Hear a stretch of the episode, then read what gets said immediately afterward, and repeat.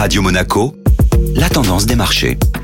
Radio Monaco, la tendance des marchés avec Société Générale Private Banking. Bonjour Clémentine Rousseau. Bonjour Benjamin. Les craintes d'inflation sont mises de côté. En effet, on en parle depuis quelques mois maintenant, mais les marchés ont totalement adhéré au discours des banques centrales, qui estiment que la hausse des prix ne sera que transitoire. Ce sera mercredi au tour de la Réserve fédérale de statuer sur sa politique monétaire, qui ne devrait pas modifier le ton accommodant de son discours. La semaine démarre avec une rapide performance du secteur de l'énergie. Le secteur de l'énergie a affiché la plus forte progression en Europe hier, plus deux pour cent pour pour son indice Stoxx, grâce notamment à la progression des cours du pétrole. TotalEnergies a gagné un virgule trente-huit pour cent sur la séance et clôture en tête du C A C quarante. A l'inverse, le secteur automobile a abandonné un virgule dix-sept pour cent, piloté par Ferrari en repli de trois virgule trois pour cent. Clémentine Rousseau, merci.